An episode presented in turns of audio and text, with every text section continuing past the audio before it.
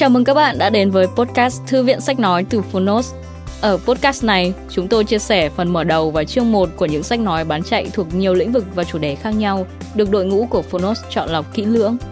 Mong là thông qua podcast, các bạn sẽ tìm thấy những quyển sách phù hợp cho bản thân, kiến thức hữu ích cũng như những nguồn cảm hứng cho đời sống tinh thần và sự nghiệp. Podcast Thư viện Sách Nói được phát sóng đều đặn hàng ngày. Mời các bạn cùng đón nghe! Và nếu yêu thích nội dung này, hãy tải ngay ứng dụng âm thanh số và sách nói có bản quyền Phonos để nghe trọn vẹn cuốn sách. Ngoài ra, Phonos còn sở hữu hàng ngàn nội dung hấp dẫn khác như tóm tắt sách, ebook, thiền, chuyện thiếu nhi, chuyện ngủ, nhạc chủ đề, vân vân. Còn bây giờ, hãy cùng lắng nghe chương 1 của cuốn sách hôm nay nhé!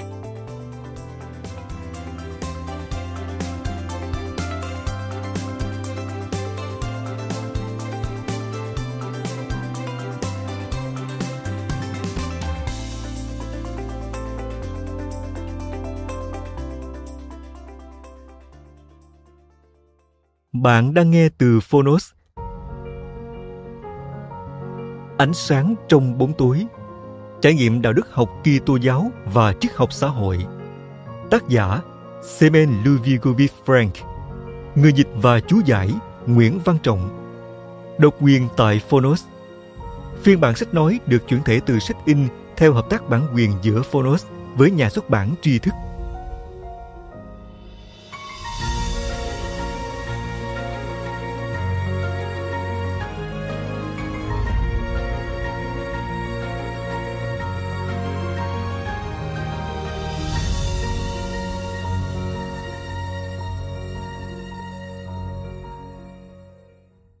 Rồi ánh sáng rạng chiếu trong bóng tối và bóng tối không chiếm lĩnh nó.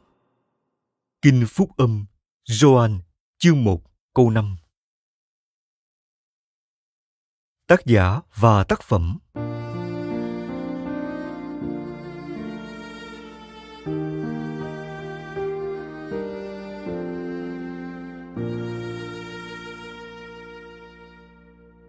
Semen Ludovic Frank sinh năm 1877 tại Moscow trong một gia đình bác sĩ y khoa. Cha ông mất sớm năm 1882. Ông ngoại của ông, Rosiansky, là người chủ yếu giáo dục ông những năm đầu đời. Ông ngoại của ông là một trong những người sáng lập hội đoàn Do Thái ở Moscow vào những năm 1860. Ông dạy cô bé đọc kinh thánh và gieo vào tâm hồn cô bé cảm xúc tôn giáo. Trước khi mất, Ông căn dặn cô bé phải luôn nghiên cứu ngôn ngữ Do Thái và thần học. Hồi tưởng lại chuyện này, Frank nói, tôi đã không thực hiện những căn dặn ấy của ông ngoại theo nghĩa đen. Nhưng sau khi theo Kitô giáo và đánh mất mối liên hệ với Do Thái giáo, tôi cho rằng tôi vẫn trung thành với những cơ sở tôn giáo mà ông ngoại đã gieo vào tôi. Năm 1894, ông thi đậu vào khoa luật của Đại học Tổng hợp Moscow. Thời gian này, ông không chỉ nghe giảng bài mà còn tham gia vào những nhóm cách mạng của sinh viên. Năm 1899, ông bị lưu đày ở vùng Nizhny Novgorod do hoạt động cách mạng. Sau đó ông được phép đi ra nước ngoài và theo học ở các đại học Heidelberg và Munich. Mùa xuân năm 1901, ông thi đậu sát hạch ở Đại học Tổng hợp Kazan. Tuy nhiên, vào thời gian này, những mối quan tâm của ông đã hoàn toàn chuyển sang lĩnh vực triết học. Có một khoảng thời gian ngắn, Frank bị lôi cuốn bởi Karl với kết quả là đã viết cuốn sách Lý thuyết giá trị của Karl và ý nghĩa của nó, tiểu luận phê bình, xuất bản năm 1900. Sau đó vào mùa đông năm 1901-1902, ông cảm thấy choáng váng khi đọc tác phẩm Zarathustra đã nói thế của Nietzsche. Ông nhớ lại khoảnh khắc đó. Tôi bị chấn động không phải bởi học thuyết của Nietzsche, mà bởi bầu không khí của cuộc sống tinh thần của sự tranh đấu tinh thần mà cuốn sách đó thổi vào. Ông đã viết bài báo triết học đầu tiên của mình, Nietzsche và đạo đức học đối với người xa, được công bố trong tuyển tập nổi tiếng Những vấn đề của chủ nghĩa lý tưởng năm 1902. Nói thêm, khái niệm người gần và người xa trong ngữ cảnh ở tác phẩm này có ý phân biệt những người đang sống trong hiện tại cùng ta, những thực thể hiện hữu mà ta có thể gặp gỡ và giao tiếp tức người gần, khác với những người sẽ xuất hiện trong tương lai và những người thuộc thế giới khác, tức người xa, mà ta không thể giao tiếp, nên chỉ là những khái niệm trừu tượng. Quay lại nội dung chính. Sau này, Frank đã tham gia vào những tuyển tập gây chấn động khác. Đó là những cột mốc năm 1909 và từ chiều sâu năm 1918 và là người trẻ tuổi nhất trong các tác giả của những cột mốc. Năm 1908, Frank lập gia đình. Ông chọn công việc giảng dạy và nghiên cứu triết học như chí hướng đời mình. Năm 1912, ông trở thành phó giáo sư của Đại học St. Petersburg. Năm 1921, ông trở về Moscow, thành phố tuổi thơ của mình. Trong hoạt động văn hóa, ông gần gũi với Struve, một triết gia, nhà hoạt động cách mạng. Ông hợp tác chặt chẽ với Berdiev và Bulgakov trong tạp chí Con đường mới và những vấn đề của cuộc sống. Năm 1922, Frank bị trục xuất khỏi nước Nga cùng với một nhóm đông các nhà bác học, nhà văn và triết gia nổi tiếng trên chuyến tàu lịch sử được gọi là chuyến tàu triết học. Trong những năm tháng sống lưu vong, ông giảng dạy ở Berlin. Năm 1937, ông bị chế độ phát xít đuổi khỏi nước Đức. Ông sang Pháp. Sau chiến tranh, ông được phép nhập cư vào nước Anh và sống ở London cho tới khi mất năm 1950. Bề ngoài cuộc sống của Frank không có vẻ gì của một nhân vật sáng chói, mặc dù số phận đưa đẩy ông vào những biến cố lớn lao của đời sống văn hóa và xã hội của nước Nga trước cách mạng, cũng như của giới kiều dân Nga sau cách mạng. Ông luôn luôn tập trung vào những vấn đề của cuộc sống tinh thần nội tâm. Chính điều này khiến ông trở thành một trong những triết gia Nga sâu sắc nhất. Tác phẩm Ánh sáng trong bóng tối được đánh giá là công trình có giá trị nhất của Frank, tổng kết nhiều suy tư của ông về trải nghiệm đạo đức Kitô giáo và triết học xã hội. Nhan đề của tác phẩm được lấy từ một câu trong phúc âm của vị tông đồ Joan. Điều này khiến cho nhiều người có thể lầm tưởng đây là một luận văn thần học. Tuy nhiên, ngay trong lời nói đầu, Frank đã minh định tác phẩm của mình như sau. Qua vẻ bề ngoài, suy tưởng của tôi có tính cách của một luận văn thần học. Tôi muốn cảnh báo bạn đọc rằng không biết chuyện này là tốt hay xấu. Vẻ bề ngoài ấy không hoàn toàn phù hợp với thực chất bên trong tư duy của tôi. Thật ra, toàn bộ phát biểu trí tuệ cũng như tinh thần của tôi đã dẫn đưa tôi đi đến không chỉ có đánh giá cao tư duy Kitô giáo truyền thống, mà còn thừa nhận tính chân lý tuyệt đối ở khải huyền của Đức Kitô. Tôi đã đi đến niềm tin chắc rằng tất cả mọi tai họa của nhân loại suy đến cùng đều có nguồn gốc từ tình trạng tách rời của nhân loại khỏi truyền thống Kitô giáo. Tình trạng tách rời xảy ra đã từ lâu và mỗi lúc càng lún sâu hơn nữa. Và rằng tất cả những hoài vọng cao cả nhất của loài người đã được suy xét kỹ đều chỉ là những biểu hiện của những đòi hỏi lương tâm Kitô giáo vốn có từ xa xưa. Tuy nhiên mặt khác, tôi thấy e ngại và không muốn là nhà thần học. Không phải chỉ vì tôi không phải là nhà thần học, mà là nhà triết học tự do, theo đào tạo, cũng như theo tư chất tinh thần, mà còn là vì tôi không sao khắc phục được cảm nhận, cho rằng trong bất cứ thần học giáo điều trừu tượng nào, cũng đều có nguy cơ của lời nói trống rỗng, đầy tội lỗi. Nội dung của tác phẩm cho thấy đây đích thực là một cuốn sách triết học về đạo đức, mà tác giả là một triết gia tự do có đức tin Kitô giáo sâu sắc nhưng không ràng buộc bản thân với một giáo phái nào nhất định. Một số người Việt không thực sự có cảm tình với Kitô giáo, có thể là do những ngộ nhận lịch sử. Nên ngoài những thành viên của các giáo hội Kitô giáo thì chẳng có mấy người chịu tìm hiểu nội dung cụ thể của Kitô giáo về phương diện văn hóa tinh thần, khả dĩ giúp cho con người có được một định hướng đạo đức trong cuộc sống thế gian đầy phức tạp này. Điều này có thể còn do cái nhìn của nhiều người Việt đương đại có học thức tự gắn mình với thời kỳ khai sáng của văn hóa phương Tây, vốn là thời kỳ đoạn tuyệt với Kitô giáo. Những người này vì vậy thường quan niệm Kitô giáo gắn liền với tổ chức giáo hội, cùng với các giáo điều và huyền thoại hoang đường. Họ không biết đến những quan niệm khác về Kitô giáo.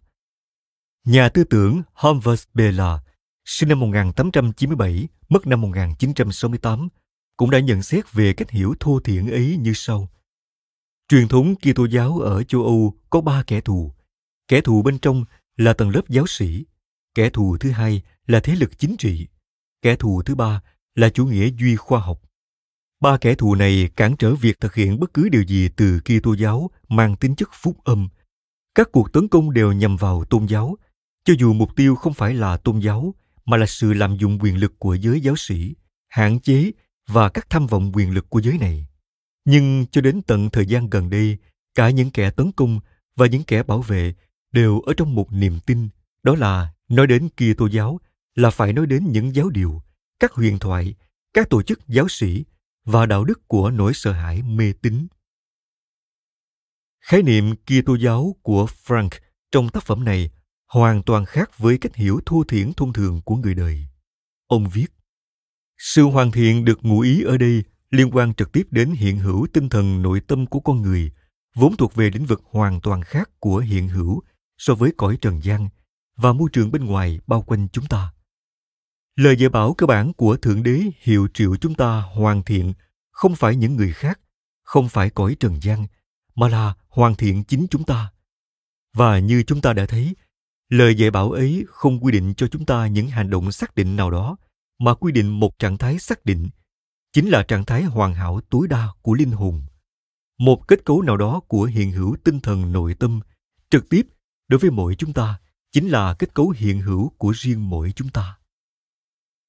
Thế nhưng, vì nội dung của tình trạng hoàn hảo nội tâm ấy là tình thương yêu, nên chúng ta cũng đã thấy rồi, lời dạy bảo hoàn thiện trùng khớp với lời dạy bảo phát triển trong bản thân mình những sức mạnh ân phúc của tình thương yêu.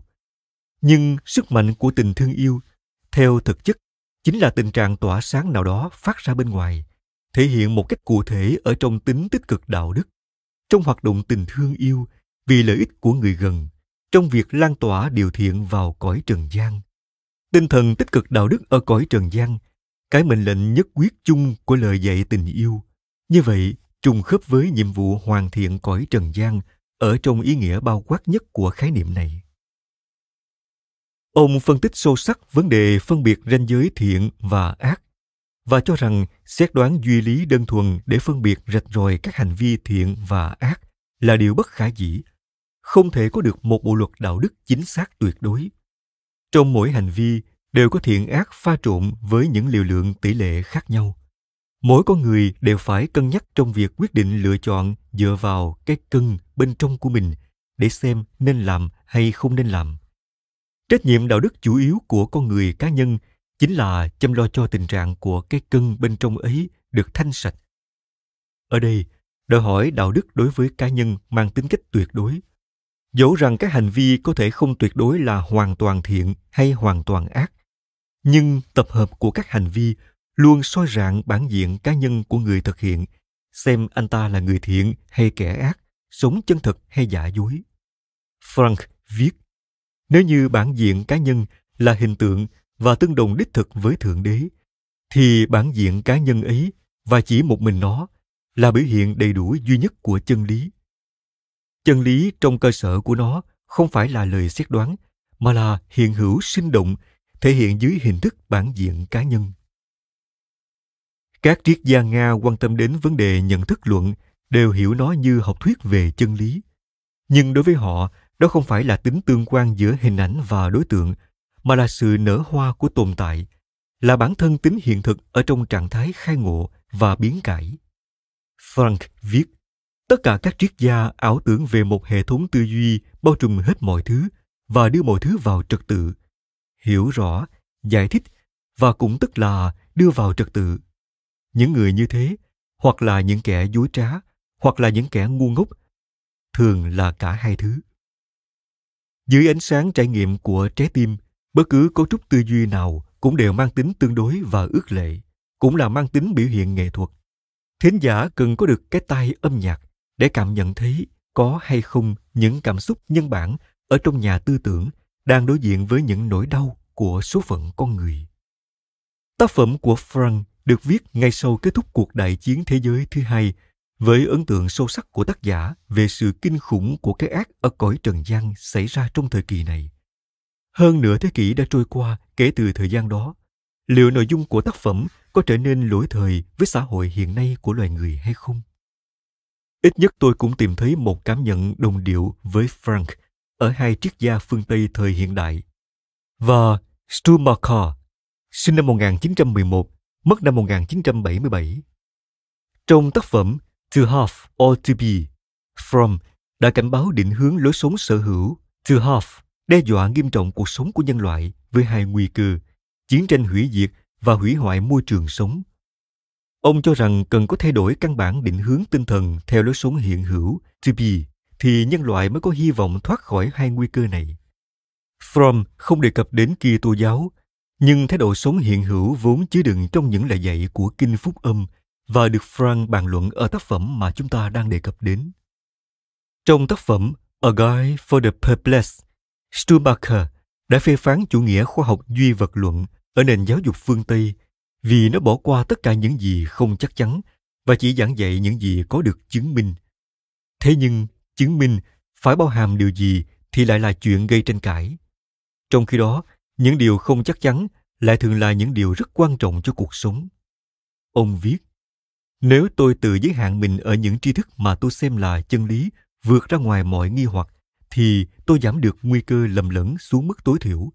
Nhưng đồng thời tôi lại có nguy cơ ở mức tối đa bỏ qua những gì là huyền ảo nhất, quan trọng nhất và đáng giá nhất trong cuộc đời. Theo Stumacher, tình trạng này có thể bắt nguồn từ Descartes, sinh năm 1595, mất năm 1650, là người cho rằng không nên bận tâm với những gì không có được tính chắc chắn tương đương với số học và hình học. Những thành tựu của khoa học tự nhiên có được sau đó dường như đã củng cố niềm tin của con người thời hiện đại vào sức mạnh toàn năng của phương pháp khoa học trong việc giải quyết mọi vấn đề mới. Tuy nhiên, tình trạng tội lỗi và suy đồi của xã hội con người khiến cho thái độ lạc quan ấy ngày càng bị xói mòn. Trong phần kết của tác phẩm này, Schumacher đã viết ngay cả giả sử như tất cả các vấn đề mới đều được giải quyết bằng kỹ thuật thì tình trạng phù phiếm thiếu trật tự và đồi bại hẳn vẫn còn lại. Tình trạng ấy tồn tại cho đến khi những cuộc khủng hoảng hiện nay trở nên gây gắt nhưng cũng không tự mình biến mất đi. Ngày càng có nhiều người bắt đầu ý thức được rằng cuộc thí nghiệm hiện đại đã thất bại. Cuộc thí nghiệm ấy được thúc đẩy từ trước bởi cái mà tôi gọi là cuộc cách mạng Descartes, tách biệt con người theo một logic thật cứng rắn ra khỏi các hiện hữu trình độ cao ấy, mà chỉ có chúng mới giữ được tính nhân bản của nó.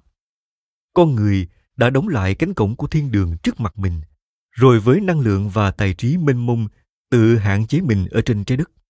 Con người nay đang phát hiện ra rằng trái đất chỉ là một trạng thái trung chuyển, nên việc từ chối đi lên thiên đường có nghĩa là đi xuống địa ngục một cách không chủ tâm. Sống không cần tới các giáo hội có thể hình dung được là chuyện khả dĩ, nhưng không thể nào sống được mà không có tôn giáo, tức là làm việc có hệ thống nhằm giữ được giao tiếp với các hiện hữu trình độ cao và phát triển hướng tới chúng, chứ không phải hướng tới cuộc sống tầm thường với tất cả niềm vui và nỗi đau, cảm xúc và thỏa mãn, tinh tế hay thô thiển, dù nó có thể là gì đi nữa. Cuộc thí nghiệm hiện đại sống không có tôn giáo đã thất bại. Và một khi chúng ta hiểu ra điều này, thì chúng ta biết được những nhiệm vụ hậu hiện đại của chúng ta thực ra là gì. Tác phẩm Ánh sáng trong bóng tối của Frank được xuất bản ở Paris năm 1948 và được nhà xuất bản Factorial Nga tái bản năm 1998. Bản dịch tiếng Việt mà các bạn đang nghe được thực hiện dựa trên ấn phẩm này. Những tư liệu trình bày trong chương này có một phần được lấy từ bài giới thiệu của tác giả Sobolev cũng in ở trong ấn phẩm đó. Nguyễn Văn Trọng Tưởng nhớ không bao giờ quên người bạn của tôi, nhà tư tưởng và người tranh đấu Nga vĩ đại, Piotr Struvit, sinh năm 1870, mất năm 1944. Lời nói đầu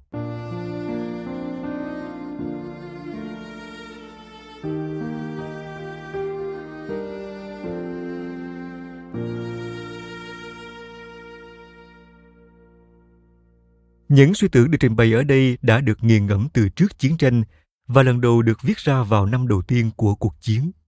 Khi tôi còn chưa thể tiên đoán được toàn bộ mức độ và hậu quả của những thế lực ma quỷ lộng hành gây ra nó. Những biến cố gần đây nhất cũng không hề thay đổi chút nào những ý tưởng của tôi, mà có lẽ lại càng củng cố và đào sâu thêm chúng. Tuy nhiên, sau toàn bộ cái ác đã trải qua trong những năm tháng kinh khủng ấy, cần phải thể hiện những ý tưởng đó bằng những lời lẽ hoàn toàn khác. Vì vậy, sau khi chiến tranh kết thúc, bản thảo đã được viết lại khá căn bản. Qua vẻ bề ngoài, suy tưởng của tôi có tính cách của một luận văn thần học. Tôi muốn cảnh báo thính giả rằng không biết chuyện này là tốt hay xấu. Vẻ bề ngoài ấy không hoàn toàn phù hợp với thực chất bên trong tư duy của tôi. Thật ra, toàn bộ phát triển trí tuệ cũng như tinh thần của tôi đã dẫn đưa tôi đi đến không chỉ có đánh giá cao tư duy Kitô giáo truyền thống, mà còn thừa nhận tính chân lý tuyệt đối ở khải huyền của Đức Kitô. Tôi đã đi đến niềm tin chắc chắn rằng tất cả mọi tai họa của nhân loại suy đến cùng đều có nguồn gốc từ tình trạng tách rời của nhân loại khỏi truyền thống Kitô giáo. Tình trạng tách rời xảy ra đã từ lâu và mỗi lúc càng lún sâu hơn nữa, và rằng tất cả những hoài vọng cao cả nhất của loài người đã được suy xét kỹ đều chỉ là những biểu hiện của những đòi hỏi lương tâm Kitô giáo vốn có từ xa xưa. Tuy nhiên, mặt khác tôi thấy e ngại và không muốn là nhà thần học, không phải chỉ vì tôi không phải là nhà thần học, mà là nhà triết học tự do, theo đào tạo, cũng như theo tư chất tinh thần. Nhưng còn là vì tôi không sao khắc phục được cảm nhận, cho rằng trong bất cứ thần học giáo điều trừu tượng nào cũng đều có nguy cơ của lời nói trống rỗng đầy tội lỗi. Theo nhận xét sâu sắc và mang tính tôn giáo đích thực của Goethe, thật ra chỉ có thể nói về Thượng Đế với Thượng Đế mà thôi. Tính hiện thực của Thượng Đế và sự thật của Thượng Đế khai mở cho chúng ta chỉ ở trong trải nghiệm tinh thần trong lúc cầu nguyện hướng về Thượng Đế. Và một khi chính Thượng Đế nói với chúng ta thông qua chiều sâu tinh thần của chúng ta, thì chúng ta chỉ có thể hoặc là câm lặng trong nỗi run sợ của sám hối, hoặc là nói lời tiên tri nhưng không thể bàn luận. Và mặc dù theo tính chất đầu óc của chúng ta, chúng ta buộc phải suy tưởng trải nghiệm ấy một cách logic. Thế nhưng, bất cứ mưa toan nào thể hiện nó ra trong một hệ thống các khái niệm trừu tượng đều có nguy cơ tách rời nội dung của chân lý tôn giáo ra khỏi cội rễ trải nghiệm sinh động của nó, thay thế niềm tin đích thực bằng cấu trúc trí tuệ đơn thuần. Hơn nữa, trải nghiệm tôn giáo không tách rời được khỏi trải nghiệm sống, khỏi số phận, số phận cá nhân riêng biệt của mỗi chúng ta và số phận của thế hệ hay của thời đại trong toàn bộ tình trạng bi kịch và bất toàn của nó, trong toàn bộ tính phân đoạn và mờ ảo của nó. Thượng đế được nhận ra chỉ ở trong tranh đấu đầy bi kịch và ở trong những đau đớn của hiện hữu con người. Những nhà tư tưởng đơn độc của thời đại mới như Pascal và Kierkegaard đã nói về điều này thật hay. Kỳ vọng muốn đạt tới hoàn chỉnh hay là tính quá tự tin của một hệ thống thần học khách quan, luôn mâu thuẫn gây gắt với điều này.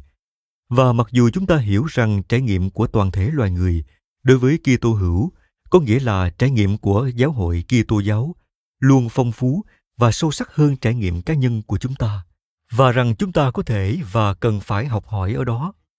Thế nhưng những chân lý rút ra từ đó trở thành có ý nghĩa đối với chúng ta chỉ khi chúng được đối chiếu và kiểm tra lại với trải nghiệm của chúng ta, không một phút giây nào chúng ta được phép quên rằng thượng đế đang nói trực tiếp với chúng ta ngay cả trong lúc này. Nếu không thì niềm tin của chúng ta dễ bị suy đồi thành niềm tin giả hiệu của thần học, thành điều khẳng định thuần túy trí tuệ, hay thậm chí chỉ là ngôn từ về những gì thật ra chúng ta không tin mà chỉ muốn tin vào mà thôi với lòng kính trọng cần thiết đối với tính minh triết tôn giáo của quá khứ, đối với niềm tin của các bậc cha mẹ, chúng ta cần phải đề phòng để không bị lôi cuốn vào thái độ sùng kính thượng đế bằng lời nói, chứ không bằng trái tim, thay thế sự thật của thượng đế bằng các học thuyết, các di huấn của con người. Ở mọi thời đại trong trái tim con người, đức tin luôn phải tranh đấu với vô tín ngưỡng, vô tín ngưỡng công khai, hay tệ hơn nữa là vô tín ngưỡng của phái Pharisees, là giáo phái do Thái chống lại Jesus lúc sinh thời, ẩn giấu dưới vỏ bọc thần học chính thống. Thế nhưng cho tới nay, mối nguy hiểm của hai loại vô tín ngưỡng ấy và sự cần thiết phải bảo vệ đức tin chân chính, tức trung thành với sự thật của Thượng Đế, nhằm chống lại chúng. Chưa bao giờ mối nguy hiểm và sự cần thiết phải bảo vệ ấy lại to lớn đến thế đối với con người đương đại được giáo dục trong nền văn hóa vô tín ngưỡng đã nhiều thế kỷ. Con đang tin đây mà. Trời đất ơi, xin hãy giúp đỡ cho tình trạng vô tín ngưỡng của con lời kêu than vĩnh cửu ấy của tâm hồn con người ngày nay vang lên căng thẳng đầy bi thảm hơn rất nhiều so với các thế kỷ xưa kia một vượt thẳm hầu như không thể vượt qua vào thời nay ngăn cách những cuộc đấu tranh đầy sinh động của tinh thần con người tìm kiếm lối ra khỏi những tai họa và cứu độ khỏi các hiểm nguy. Lòng khát khao hiểu biết tôn giáo về cuộc sống giữa một thế giới vô hồn của khoa học hiện đại, vốn được biện minh bởi đạo đức hiện đại của thói tự tung tự tác của con người. Vực thẳm ấy ngăn cách chúng với thế giới vững chắc khép kín trong bản thân nó, thế giới của những khái niệm thần học truyền thống. Các học thuyết thần học thường treo lơ lửng ở bên ngoài cuộc sống, còn cuộc sống cứ đi ngang qua chúng, bỏ qua chúng một cách khinh miệt những cuộc gặp gỡ giữa họ với nhau thực chất chỉ là ngoại lệ hiếm hoi. Thực chất vấn đề ở đây không phải là ở tính trá ngụy hay tình trạng lạc hậu của chính nội dung các học thuyết ấy.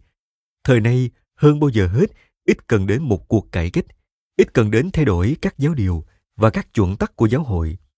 Vấn đề có lẽ chủ yếu là do tư duy đương đại đã lãng quên mất việc hiểu biết mục đích và cách thức trợ giúp cho tâm trí chung của nó phong cách tinh thần tổng quát của những học thuyết ấy và khi đối diện với những nỗi đau khổ của chúng ta cũng như những tìm kiếm khổ ải thì tư duy đương đại ấy cảm thấy một tình trạng mất phương hướng nào đó có thể khâm phục tầm vóc vĩ đại và tính chặt chẽ ở hệ thống triết thần học của Thomas Aquinas như thể hiện cao nhất của minh triết Kitô giáo thời trung đại.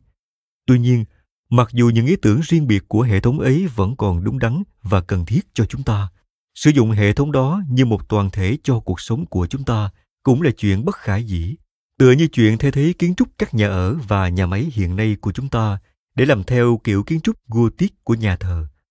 Thời cơ vẫn còn chưa đến để cho một vị Thomas Aquinas mới sẽ xuất hiện ở đâu và khi nào. Trong tình cảnh nghèo nàn tôn giáo hiện nay, chúng ta không có con đường nào khác để đi đến chân lý cứu độ của đức tin kia tô giáo ngoài việc học hỏi lại chân lý ấy, không phải từ những cuốn sách cũ, mà từ những bài học ở cuộc sống bất hạnh của chúng ta. Giờ đây, chúng ta trước hết chỉ cần đến những đức tin giúp đỡ được chúng ta sống sót, đưa chúng ta vào con đường đúng đắn của cuộc sống.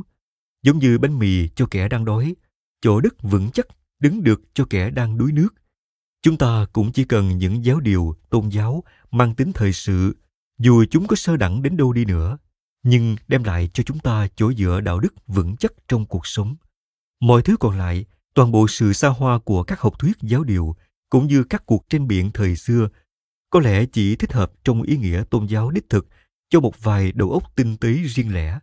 Còn đối với số đông đang đối diện với nhu cầu tinh thần chung của chúng ta, chắc chỉ là thú vui giải trí mà thôi.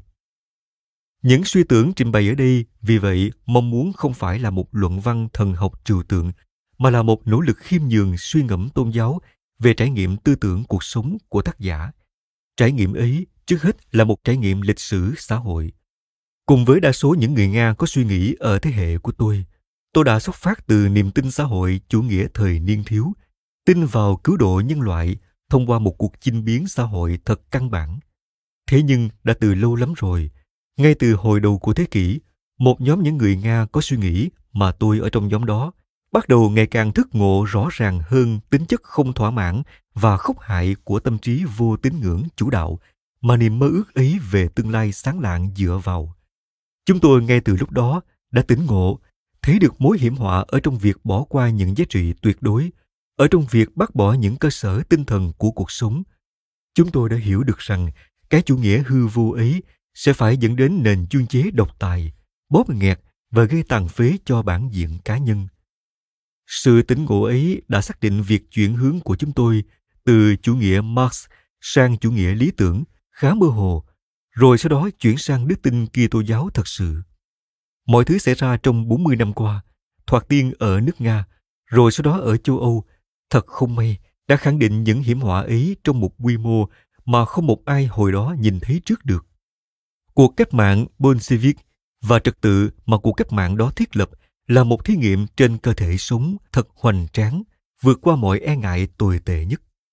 Và hệ lụy sau đó, chúng ta là những người chứng kiến tình trạng bất lực và mù quáng ở chủ nghĩa nhân đạo phi tôn giáo của các nền dân chủ phương Tây, rồi tiếp đó là sự gia tăng ở châu Âu một hình thức mới của vô tín ngưỡng trong bộ mặt của chủ nghĩa nổi loạn thần nhân, công khai truyền bá thái độ sùng bái ma quỷ đối với bạo lực và thói ham mê quyền lực hung ác, phủ nhận về nguyên tắc đối với tất cả các khởi nguyên đạo đức của cuộc sống.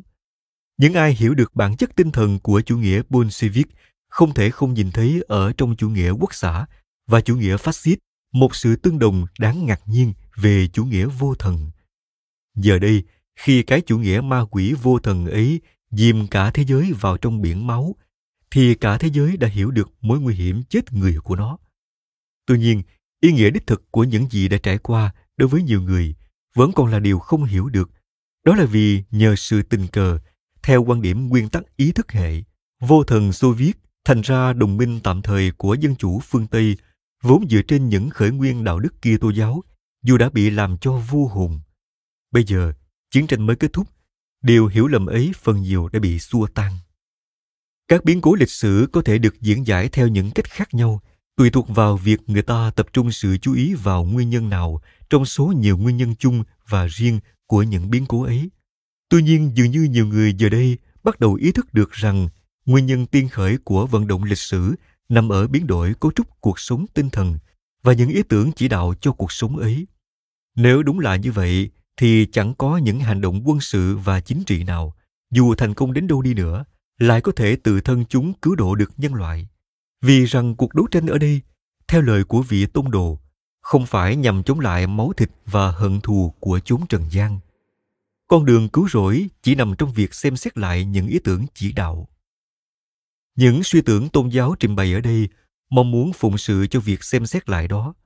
Trong tinh thần của đức tin Kitô giáo, việc suy ngẫm lại trải nghiệm lịch sử sinh động gắn liền với trực giác triết học tổng quát của tôi ở chủ nghĩa hiện thực siêu hình học đối lập lại không những với chủ nghĩa duy vật và thực chứng luận mà còn chống lại bất kỳ chủ nghĩa lý tưởng trừu tượng nào, kể cả phím thần luận mang tính tôn giáo. Đối với thuyết này, thượng đế không những siêu việt hóa sáng tạo của mình, mà đồng thời còn hiện hữu một cách nội tại ở trong đó, như là cơ sở vĩnh cửu của thượng đế, và như là khởi nguyên sáng tạo đầy sinh động. Những luận điểm cơ sở của sách của tôi được dẫn xuất ra từ những suy ngẫm đó, khẳng định chân lý từ lâu rồi đã bị lãng quên và bị bác bỏ về sức mạnh huyền bí của tội lỗi ở chốn trần gian, được kết hợp với niềm tin vào giá trị tích cực của thế gian như tạo tác của thượng đế và như biểu hiện chính thực chất thần thánh của thượng đế. Kết hợp này, một mặt dẫn đến việc phân biệt rành mạch giữa sự thật tuyệt đối của đức kitô vượt lên trên mọi cấu trúc trần gian, mà chỉ có những chiều sâu siêu trần thế của tinh thần con người mới thấu đạt được, và luôn luôn bằng hiện thân trần thế bất toàn của sự thật ấy nói cách khác đó là phân biệt giữa cứu độ thực chất của thế gian và hoạt động che chở nó trước cái ác mặt khác kết hợp đó dẫn đến việc xem xét bản chất của sáng tạo đạo đức như một quá trình mang tính thần nhân đầy kịch tính làm lành mạnh thế gian thông qua việc đưa vào đó cơ sở tiên khởi thần thánh của nó và thông qua cuộc đấu tranh với thói tự tung tự tác đầy tâm tối của con người. Tôi nhìn thấy ở trong việc giác ngộ các chân lý ấy một cách vừa khiêm nhường, vừa đầy trách nhiệm, lối thoát duy nhất ra khỏi các tai họa mà nhân loại đương đại đang chịu đau khổ vì chúng. Hãy để cho tất cả những gì một chiều, chủ quan và trá ngụy trong suy tưởng của tôi tan đi như mây khói mà không cám dỗ một ai nhưng xin hãy để cho những gì ở trong đó là chân chính cũng tức là sự thật của thượng đế sẽ giúp đỡ được cho những người khác như nó đã từng giúp đỡ được cho tôi. Frank, London, tháng 11 năm 1945 Dẫn nhập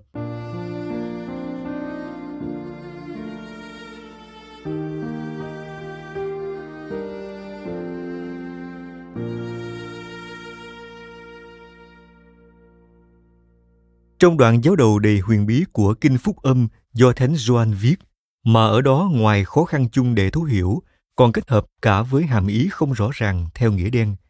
Và việc diễn giải nó từ xưa cho đến nay vẫn gây khó khăn cho những người bình giải. Đồng thời, chỗ đó lại có ý nghĩa quan trọng vì nó đi vào thành phần diễn tả mang tính biểu tượng ý nghĩa siêu hình học của khải huyền Kitô giáo. Nó nói về mối tương quan giữa ánh sáng của thần ngôn, Logos với thế gian đó là câu thơ phúc âm Gioan chương 1 câu 5.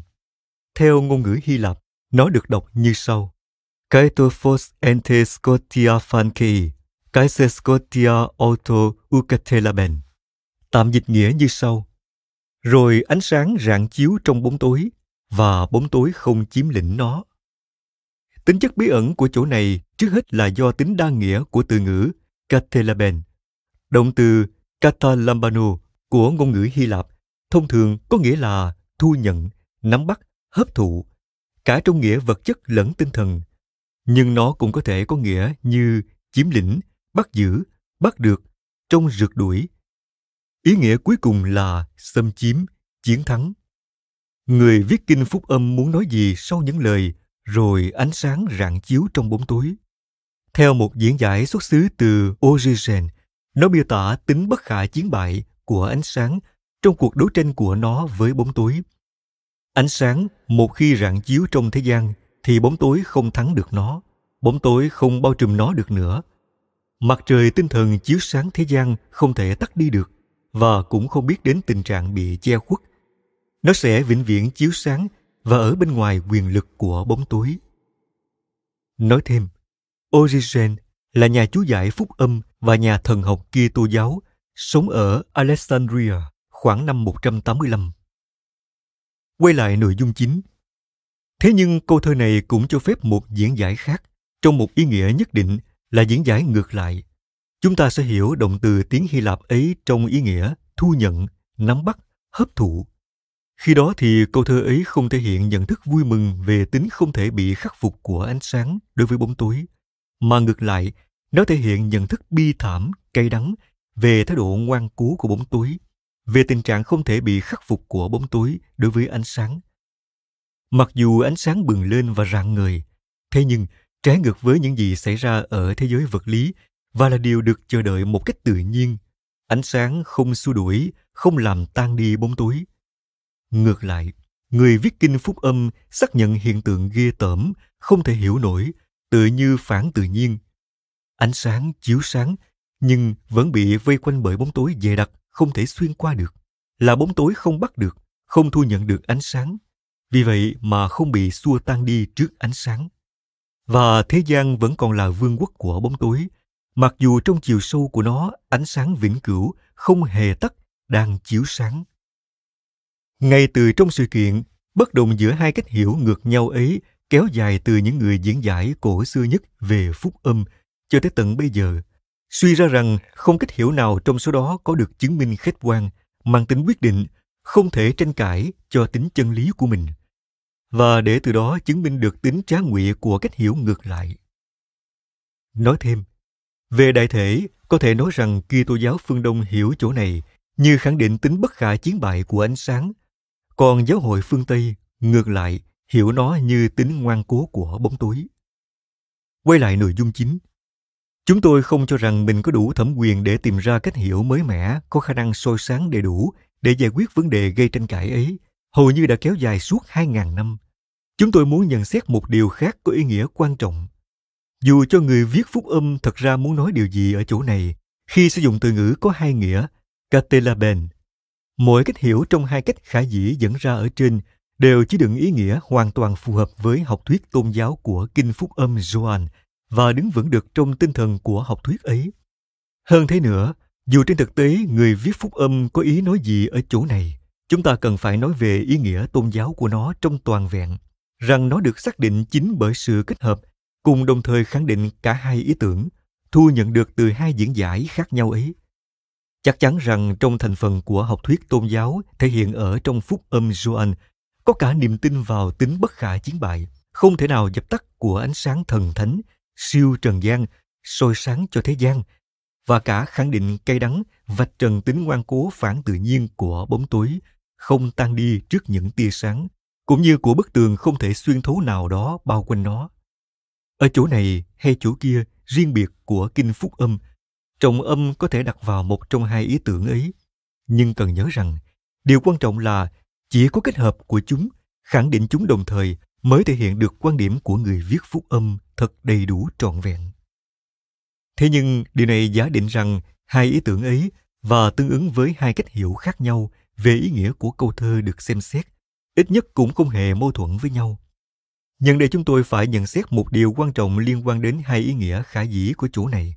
Một điều hoàn toàn không thể tranh cãi, nhưng khá lạ lùng là thường bị bỏ qua.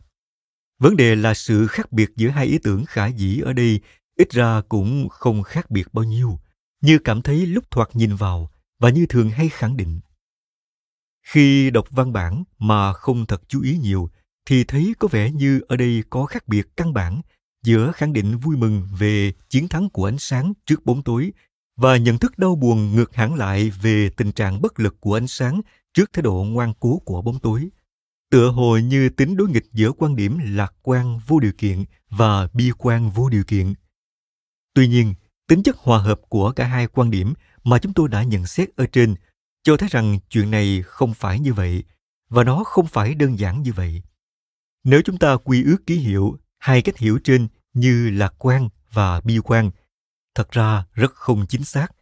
Thì điều quan trọng là ở trong diễn giải lạc quan, những lời lẽ được xem xét không hề chứa đựng khẳng định tường minh và vô điều kiện về tính nhất định thắng lợi của ánh sáng. Không hề khẳng định thật rõ ràng và hiển nhiên sức mạnh toàn năng và thắng lợi cuối cùng trước bóng tối, trong bình diện cuộc sống trần gian. Những lời lẽ ấy chỉ nói về tính bất khả chiến bại không thể khắc phục của ánh sáng đối với bóng tối đang cố dập tắt nó. Tất nhiên, đây là một thứ gì đó hoàn toàn khác. Nói chung, nếu như chắc chắn rằng người viết phúc âm về thực chất tin tưởng vào sức mạnh toàn năng của ánh sáng thần thánh ở trong một bình diện khác của hiện hữu, vượt trên cõi trần gian, về chuyện này chúng ta sẽ còn phải nói tới. Thì ở trong bình diện của hiện hữu trần gian, ông ta thông báo, theo cách hiểu ấy, sự kiện vui mừng đầy an ủi, chỉ ở trong hàm ý nói rằng ánh sáng phòng thủ thành công trước đòn tấn công của bóng tối. Rằng ánh sáng ấy được đảm bảo sẽ không bị khắc phục trước các thế lực thù địch của bóng tối. Như vậy, chính ngay ở trong diễn giải lạc quan, ánh sáng được suy tưởng như khởi nguyên bị vây hãm bởi bóng tối ở trong bình diện hiện hữu trần gian như vậy, bóng tối ở đây được gán cho vai trò chủ động tấn công, chỉ bày tỏ niềm tin chắc rằng pháo đài bị vây hãm do nguồn gốc thượng đế thánh thiện siêu trần gian ở sức mạnh của nó. Sẽ không khi nào chịu đầu hàng, không khi nào bị kẻ thù khuất phục. Bản thân an ủi này như vậy giả định rằng số phận của ánh sáng ở chốn trần gian là số phận bi thảm đầy hiểm nguy. Chính vì vậy mà diễn giải lạc quan như được chỉ ra ở trên hoàn toàn không mâu thuẫn với diễn giải khác, tức bi quan. Mà ngược lại dễ dàng cùng nó hòa hợp theo ý tưởng tôn giáo tổng thể toàn diện của phúc âm Gioan. Vì vậy, nếu chúng ta cố hiểu những câu thơ này trong ý tưởng tôn giáo tổng thể ấy, thì bỏ qua một bên vấn đề người viết phúc âm muốn nói gì ở chỗ này. Chúng ta có quyền kết hợp cả hai diễn giải mà vẫn trung thành với ý tưởng tổng thể của người viết phúc âm và trình bày quan điểm tổng thể của người viết phúc âm ở trong luận điểm ánh sáng rạng chiếu trong bóng tối và bóng tối đối địch lại ánh sáng. Tuy không đủ sức nuốt chửng nó, nhưng cũng không chịu tan đi trước ánh sáng ấy. Liệu người viết kinh phúc âm ở chỗ này thật ra muốn nhấn mạnh rằng bóng tối bất lực trong việc dập tắt ánh sáng, một khi nó đã bừng lên? Hay là ngược lại, ông ta cay đắng vạch trần tính ngoan cố của bóng tối không thu nhận ánh sáng, nên vì vậy mà không tan đi trước nó? Trong cả hai trường hợp ông ta đều xuất phát từ một hình dung tổng thể nào đó mang tính lưỡng diện về tình trạng đối chọi giữa sức mạnh của ánh sáng và bóng tối, như là một thực tế cơ bản của hiện hữu trần gian. Nên vì thế mà đầy bi kịch, tình trạng đối chọi không thể khắc phục được ấy, có thể bộc lộ ra như nhau, cả ở trong tính không thể bị khắc phục của ánh sáng trước sức ép của bóng tối, cũng như ở trong tính ngoan cố phản tự nhiên của bóng tối trước ánh sáng lẽ ra phải soi sáng và xua tan nó. Tôi cho rằng cách hiểu tổng hợp như thế được biện minh ngay ở phần đầu tiên của câu thơ, rồi ánh sáng rạng chiếu trong bóng tối.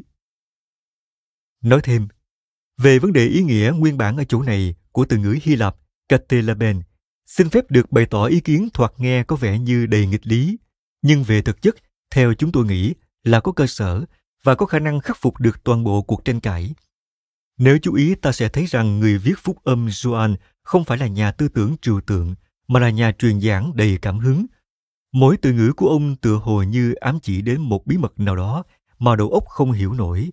đến một sự đầy đủ cụ thể nào đó của hiện hữu về thực chất không thể xác định một cách logic vậy nên xin phép được cho rằng người viết phúc âm nói chung không có ý nói đến một trong hai ý nghĩa khả dĩ của từ ngữ katelaben mà dùng từ ngữ ấy chính là trong sự đầy đủ ý nghĩa ngôn ngữ của nó, bao hàm cùng lúc cả hai ý nghĩa khác nhau của nó. Điều này có thể tưởng là nghịch lý chỉ vì chúng ta không còn cảm nhận được ngôn ngữ hy lạp như một sinh ngữ. Nên chính vì thế mà chúng ta phải khó khăn lắm mới tiếp thu được ý nghĩa đích thực đầy sinh động, huyền ảo, đầy chất thơ, chứ không phải ý nghĩa logic trừu tượng ở trong diễn từ của người viết phúc âm. Một thứ gì đó giống với cách hiểu đích thực câu thơ này có thể có được nếu dịch nó đại khái như và bóng tối không lấy được nó. Ở đây, ý nghĩa kép mơ hồ của từ ngữ lấy được hẳn phải thể hiện được tất cả sự đầy đủ của mối tương quan hai mặt đầy huyền bí. Nói lên rằng, bóng tối không tiếp nhận ánh sáng, không nắm bắt lấy, không thu nhận vào bản thân mình, nhưng cũng không chiếm được và không thắng được nó. Quay lại nội dung chính. Chúng ta đã quá quen với việc đọc phúc âm thật cẩu thả không chịu suy nghĩ sâu vào ý nghĩa thực ở từ ngữ của nó. Tiếp thu văn bản của nó thiếu suy ngẫm, xem nó như một công thức ngôn từ quen thuộc nào đó. Ít có ai chịu suy xét đến ý nghĩa đích thực của những từ ngữ ấy. Đa số người ta hình như có xu hướng nhìn ở trong tập hợp ấy của các từ ngữ, không gì khác hơn là một cách biểu đạt hoa mỹ nào đó về một thứ gì đó tương tự. Ví dụ như câu thơ, chim họa mi đang hót trong tĩnh lặng khó mà có thể chấp nhận được cách hiểu đơn giản và hời hợt như thế. Điều này mâu thuẫn ngay với phần sau của câu thơ được xem xét ở trên. Dù cho ý nghĩa đích thực của phần sau câu thơ này có là gì đi nữa, thì ít ra việc nhắc đến bóng tối không phải là chuyện tình cờ. Vì rằng bóng tối đối lập với ánh sáng như một sức mạnh thực tế thù địch với nó. Thế nhưng như vậy thì thật ra ánh sáng rạng chiếu trong bóng tối có nghĩa gì? Nếu giả sử như nói về thời quá khứ, ánh sáng đã bừng lên trong bóng tối, thì mọi chuyện hẳn đã đơn giản và dễ hiểu. Giữa bóng tối, một nguồn ánh sáng được thắp lên. Ở nơi trước kia là bóng tối, ở đó giờ đây rạng người ánh sáng. Một người viết phúc âm khác đã viết thế, trong khi đưa tin về chuyến đi thuyết giảng của Jesus ở bờ biển Capernaum, trong ranh giới giữa Zavulon và Nephilim. Hồi tưởng lại lời kể của nhà tiên tri Isaiah, dân chúng ngồi trong bóng tối đã nhìn thấy ánh sáng vĩ đại và ánh sáng đã bừng lên soi rạng những người đang ngồi trong bóng tối chết chóc. Trích sách Isaiah, chương 9, từ câu 1 đến câu 2, Phúc âm Matthew, chương 4, câu 13 và câu 16. Thế nhưng người viết phúc âm Joan muốn nói lên điều khác. Ông không nói về một biến cố hoàn tất một lần trong thời gian, rằng ở giữa bóng tối dày đặc, ánh sáng đã bừng lên. Ông nói về một tình trạng siêu hình nào đó vĩnh cửu, hay nói khiêm tốn hơn là một tình trạng siêu hình dài lâu, hoặc là về mối tương quan giữa ánh sáng và bóng tối mà ông thể hiện bằng những lời ánh sáng rạng chiếu trong bóng tối. Thế nhưng, làm sao chuyện này lại có thể được? Vì chúng ta được hướng dẫn bởi tương đồng với ánh sáng vật lý, nên chúng ta phải nói ở đâu có ánh sáng, ở đó không có bóng tối. Ở đâu có bóng tối, ở đó không có ánh sáng. Trạng thái này loại trừ trạng thái kia. Theo lẽ tự nhiên thì phải hình dung rằng một khi đã bừng lên thì ánh sáng xua đi bóng tối, soi rạng nó, tức là ánh sáng thay thế nó bằng bản thân mình. Mặt khác, có thể hình dung trong một ý nghĩa bóng bẩy nào đó rằng ánh sáng được thắp lên giữa bóng đêm ví dụ như một ngọn nến giữa đêm tối đen đầy bão tố vào mùa thu có thể bị tắt đi tựa hồ như thoái lui trước áp lực của bóng tối mạnh hơn nó. Tuy nhiên, vẫn còn có khả năng, có vẻ như ở đây là khả năng duy nhất, hình dung được một cách duy lý và trực quan một tình trạng có thể được ký hiệu như ánh sáng trong bóng tối. Như vậy, vào một đêm không có trăng, nhưng trời đầy sao, như những điểm sáng rạng chiếu trong bóng tối. Chúng ta hình dung những điểm sáng giữa bóng tối ấy, nếu như nhìn ngắm từ xa, như là những ngọn đèn được thắp lên trong đêm tối và thậm chí ở gần ánh sáng yếu ớt, leo lét. Ví dụ như ánh sáng của một ngọn đèn nhỏ, có thể rạng chiếu nhưng không soi sáng được gì. Ngoài một khoảng không gian kích thước thật bé nhỏ ở gần sát nó, cho nên nó bị vây quanh bởi bóng tối dày đặc mà nó không đủ sức xua tan. Thế nhưng người viết phúc âm, trong khi đang nói về ánh sáng rạng chiếu trong bóng tối, bằng cách nói đó đã loại trừ hai tình trạng đầu tiên, tình trạng ánh sáng rạng chiếu và xua tan bóng tối và tình trạng bóng tối dập tắt ánh sáng. Đồng thời lại có ý nói về một thứ gì đó hoàn toàn khác với khả năng thứ ba. Chúng ta nhớ rằng, ánh sáng mà ông ta đang kể là ánh sáng chân chính, ánh sáng xuất phát từ thượng đế, cái ánh sáng của logos thánh thần mà thông qua nó trần gian bắt đầu hiện hữu. Do đó không thể có chuyện để ánh sáng ấy chỉ leo lét thật yếu ớt, và chính là do tình trạng yếu ớt nội tại của nó mà nó không đủ sức xua đuổi bóng tối và soi sáng trần gian. Mặc dù vậy, ánh sáng ấy không chỉ không sao dập tắt được, mà còn vô cùng hùng mạnh do bản chất siêu hình nội tại của nó.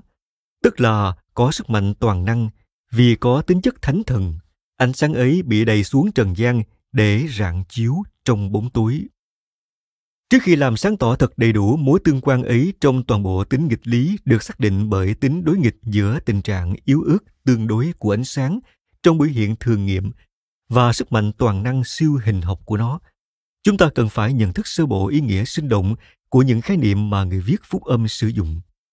Giả sử như chúng ta xuất phát từ hình dung của vật lý hiện đại, theo đó thì bóng tối chẳng phải thứ gì khác ngoài tình trạng thiếu vắng ánh sáng như vậy thì những lời lẽ của người viết phúc âm chỉ ra cuộc vật lộn của ánh sáng và bóng tối đối với chúng ta tưởng như thật vô nghĩa. Nhưng chúng ta không được quên rằng, ở đây không phải chúng ta đang xem xét vật lý học, mà đang có vấn đề với siêu hình học đầy bí ẩn, chỉ được biểu tượng hóa trong các khái niệm ánh sáng và bóng tối.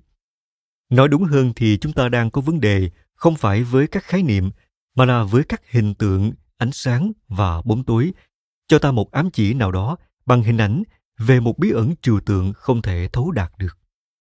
Hình tượng, ánh sáng và bóng tối trực tiếp đem lại cho chúng ta và trước tiên là cho tinh thần của con người đặc điểm của ngày và đêm. Ngày, thời gian khi mặt trời mọc lên và chiếu sáng, tất nhiên chiến thắng bóng tối của đêm. Nhưng rồi đêm quay lại vào thời gian của nó và thay thế cho ngày. Khi Thượng Đế lần đầu tiên tạo ra ánh sáng theo sách sáng thế, thì đó là hành động sáng tạo đầu tiên của Thượng Đế sau sáng tạo tổng thể trời và đất.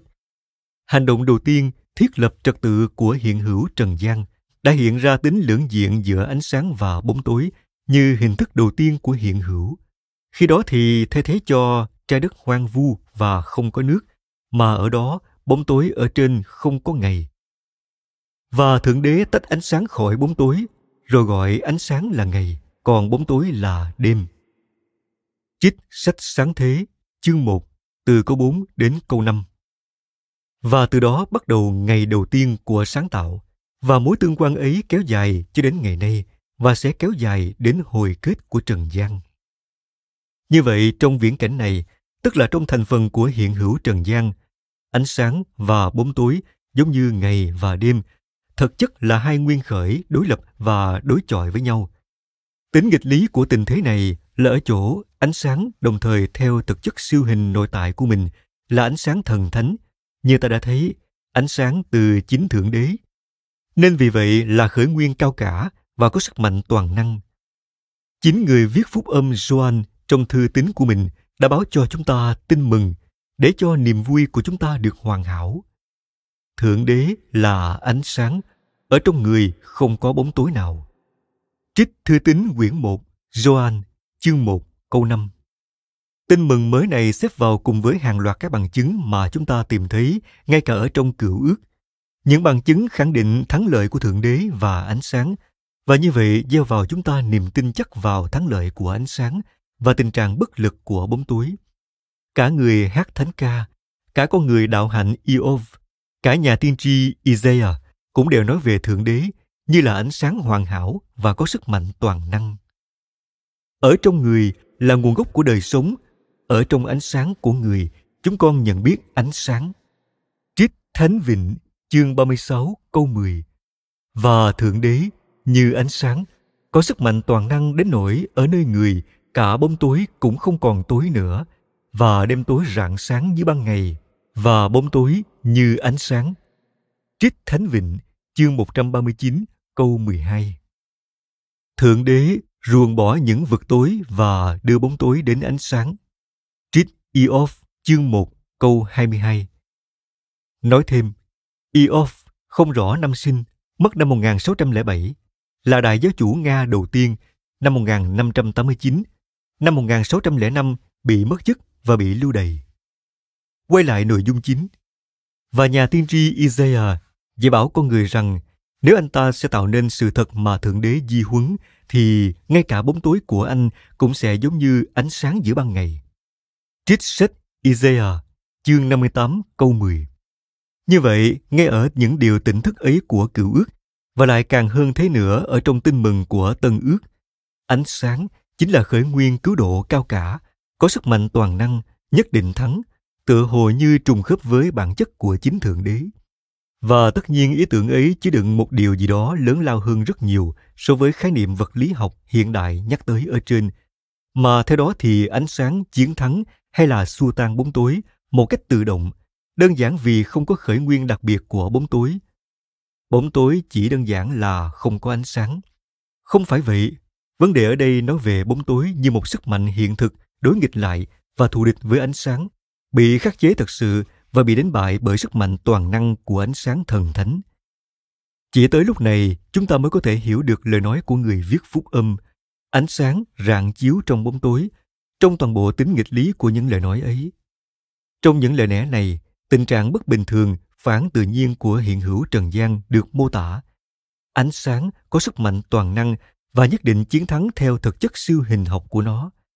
Ánh sáng hoàn hảo vốn là bộc lộ của chính Thượng Đế, nên vì vậy soi sáng được cho con người bất kỳ. Nhưng trong biểu hiện thường nghiệm ở chốn trần gian lại ở trong tình trạng đối địch bất phân thắng bại với bóng tối. Nếu như bóng tối thật hoàn toàn tự nhiên không thể khắc phục được ánh sáng thánh thần siêu trần gian, thì mặt khác, chính ánh sáng ấy thật phản tự nhiên lại không đủ sức xua tan bóng tối. Bóng tối không thu nhận nó, mà tựa hồ như chối từ nó, tỏ ra ngoan cố khi đối diện với nó. Đây chính là nghịch lý cực kỳ vĩ đại, một thứ gì đó thật ra không thể thấu hiểu hay giải thích nổi, nhưng lại cần phải xác nhận chính ở trong tính chất không thấu hiểu được và trong tính chất phản tự nhiên của nó. Ánh sáng chân chính, hoàn hảo, ánh sáng có sức mạnh toàn năng, đến nỗi chính ngay cõi trần gian xảy ra thông qua nó, ánh sáng ấy đã có ở cõi trần gian, và cõi trần gian không nhận ra nó. Chúng ta không nên tìm kiếm việc thấu hiểu được cho trí tuệ của chúng ta, cố sức giải thích bằng lý tính, toan tính, làm lung lay hay làm giảm bớt toàn bộ tính nghịch lý của tình thế ấy. Làm sao mà khởi nguyên thần thánh có sức mạnh toàn năng lại có thể ở cõi trần gian trong vị thế của một khởi nguyên không được thừa nhận, bị xua đuổi, có vẻ bề ngoài đầy bất lực, nhưng không vì thế mà mất đi phẩm giá của mình, không mất đi sức mạnh khởi nguyên thần thánh của mình – làm sao mà ánh sáng của chính thượng đế đứng trước nó trong bản chất siêu hình học của nó thì ngay cả đêm cũng rạng chiếu như ban ngày và bóng tối cũng là ánh sáng. Ánh sáng ấy lại có thể là ánh sáng về mặt thường nghiệm ở trong thành phần của hiện hữu trần gian, là ánh sáng rạng chiếu trong bóng tối. Làm sao mà niềm vui mừng hoàn hảo của chúng ta về việc thượng đế là ánh sáng trong người không có bóng tối nào hết? Tức là niềm vui mừng hoàn hảo do ý thức được đầy tự tin và không chút phân vân về sức mạnh toàn năng thần thánh lại kết hợp được với nỗi đau thương của ý thức biết rằng cõi trần gian không thu nhận ánh sáng rằng bóng tối không tan đi trước ánh sáng. Nếu chúng ta muốn triết lý về cấu trúc ấy của hiện hữu nhằm giải thích nó trong những khái niệm trừu tượng, như vậy thì chúng ta chỉ càng thêm rối trí và sẽ đi vào ngõ cụt không lối thoát. Người nào không có được cảm nhận, dù khá mù mờ, về bí ẩn từ xưa về hiện hữu vượt quá cấu trúc cơ bản trí tuệ của chúng ta, thì người ấy nên thôi đừng suy nghĩ về những chuyện như vậy hiện hữu trong chính cơ sở của nó đầy nghịch thường chứa đựng bí ẩn về sự chồng chéo và thống nhất của các thứ đối lập người viết phúc âm ngay từ những lời đầu tiên của tin mừng đã khai mở cho chúng ta tình trạng trùng khớp của những mặt đối lập như một mối tương quan nào đó mang tính cơ sở đầy bi thảm của hiện hữu trần gian. Giải thích theo logic bí ẩn của mối tương quan đầy mâu thuẫn ấy, giải thích bí ẩn để sao cho bí ẩn không còn là bí ẩn nữa, là bất khả dĩ, vì rằng tìm được những nguyên nhân hay là những cơ sở của sự kiện tính ngoan cố phản tự nhiên của bóng tối và thái độ đối nghịch của nó với ánh sáng thì hẳn cũng có nghĩa như thừa nhận nó là thật tự nhiên và chính đáng, tức là biện minh được cho chính cái tính ngoan cố ý của bóng tối. Nhưng đây chính là điều không được cho phép. Mọi biện thần luận dựa vào lý tính, mọi mưu toan hòa giải một cách logic và không mâu thuẫn cho sự kiện của cái ác trần gian với sức mạnh toàn năng và tính toàn thiện của Thượng Đế, không những là bất khả dĩ và không đúng đắn về logic, mà còn là không được phép theo thực chất tôn giáo, vì rằng ẩn chứa trong đó biện minh nào đó cho cái ác. Chỉ có giải thích nào cho tình trạng phản tự nhiên đó không phải là biện minh, mà là vạch trần nó thì mới là khả dĩ và được cho phép. Nói cách khác, ở đây không phải giải thích logic hay nếu muốn giải thích vũ trụ học về tính ngoan cố của bóng tối là khả dĩ, mà chỉ có thâm nhập tinh thần vào bí ẩn tôn giáo của nó, chính là phát hiện ra bản chất chống thượng đế và không chính đáng của nó. Người viết phúc âm đưa ra khám phá bí ẩn mang tính vạch trần về tính ngoan cố của cái ác trong những lời nói. Ở đây chính là phiên xét xử về việc ánh sáng đã đi đến trần gian. Thế nhưng người ta cứ ưa thích bóng tối nhiều hơn ánh sáng, bởi vì những việc làm của họ là ác độc. Vì rằng bất cứ kẻ nào làm ác thì đều căm ghét ánh sáng và không đi đến chỗ ánh sáng để cho những việc làm của họ khỏi bị vạch trần, vì rằng bọn họ là bọn ác. Trích phúc âm Joan, chương 3, câu 18 đến câu 19. Không được quên rằng hình tượng bóng tối đồng thời tượng trưng cho cả cái ác và cho cả tình trạng không nhìn thấy được, tình trạng ẩn kín, tình trạng bị chôn giấu. Trong khi đó thì hình tượng ánh sáng tượng trưng ngay lập tức cho cái thiện và cho cả sáng tỏ, tự bộc lộ ra, chân thật, chân lý. Điều này đem lại cho người viết phúc âm khả năng giải thích tính ngoan cố của bóng tối, khả năng ánh sáng không thể xuyên thấu nó, không phải theo logic trừu tượng và theo biểu tượng cụ thể. Bóng tối, trong tư cách là cái ác, e sợ ánh sáng, tức điều thiện, vốn đồng thời là việc làm bộc lộ ra, khiến cho cái không nhìn thấy và bị che giấu trở nên hiển diện. Nên chính ở trong tình trạng ngoan cố ấy của bóng tối, ở trong việc lẫn trốn của nó trước ánh sáng, thể hiện phiên xét xử, vạch trần bóng tối như là bóng tối và việc tự vạch trần nội tại của nó. Nếu giả sử bóng tối không đối địch lại ánh sáng mà tiếp đón nó và để cho ánh sáng soi chiếu bản thân, thì cuộc gặp gỡ của nó với ánh sáng hẳn cũng có nghĩa là nó biến mất như là bóng tối, là tình trạng bừng tỉnh của nó. Thế nhưng bản chất của bóng tối kháng cự lại điều này. Tương tự kẻ phạm tội e sợ những việc làm tội ác của nó bị vạch trần.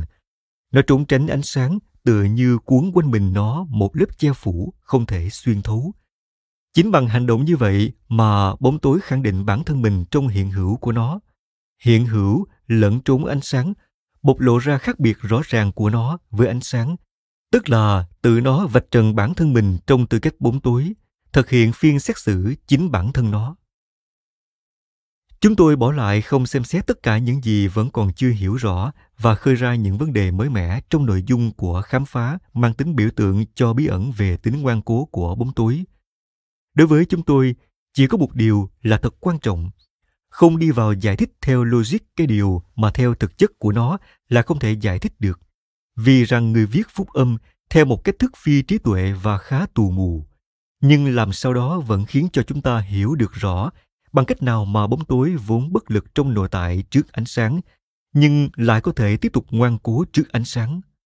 Bóng tối tồn tại vì rằng ý chí độc ác lẫn trốn ánh sáng, né tránh nó. Ánh sáng thần thánh có sức mạnh toàn năng, hóa ra lại vẫn không có sức mạnh toàn năng ở trong hiện hữu thường nghiệm của chúng trần gian vì nó bị ý chí độc ác của con người kháng cự lại. Điều bất khả dĩ về phương diện siêu hình học, tính hạn hẹp về sức mạnh của khởi nguyên thần thánh ở nơi ánh sáng, hóa ra lại là hiện thực về phương diện thường nghiệm. Trong câu thơ thứ năm, lời giáo đầu của kinh phúc âm Gioan, bao gồm chỉ có rất ít lời đã vạch ra đầy biểu tượng và thật sâu sắc một đề tài vĩ đại, đó là chân lý đầy huyền bí, cho biết rằng ánh sáng của trí tuệ thần thánh của ân phúc thượng đế có sức mạnh toàn năng trong cơ sở của nó theo một cách thức không thể thấu hiểu được, lại phải chịu thái độ đối địch của bóng tối ở chốn trần gian. Mặc dù do sức mạnh toàn năng của mình đối với bóng tối, nên nó vẫn không bị dập tắt ở trong trần gian. Ở trong chân lý này, tựa hồ như tập trung lại toàn bộ thực chất của khải huyền Kitô giáo, của đức tin Kitô giáo. Cảm ơn các bạn vì đã lắng nghe podcast Thư viện Sách Nói. Podcast này được sản xuất bởi Phonos, ứng dụng âm thanh số và sách nói có bản quyền dành cho người Việt. Hẹn gặp lại các bạn ở những tập tiếp theo.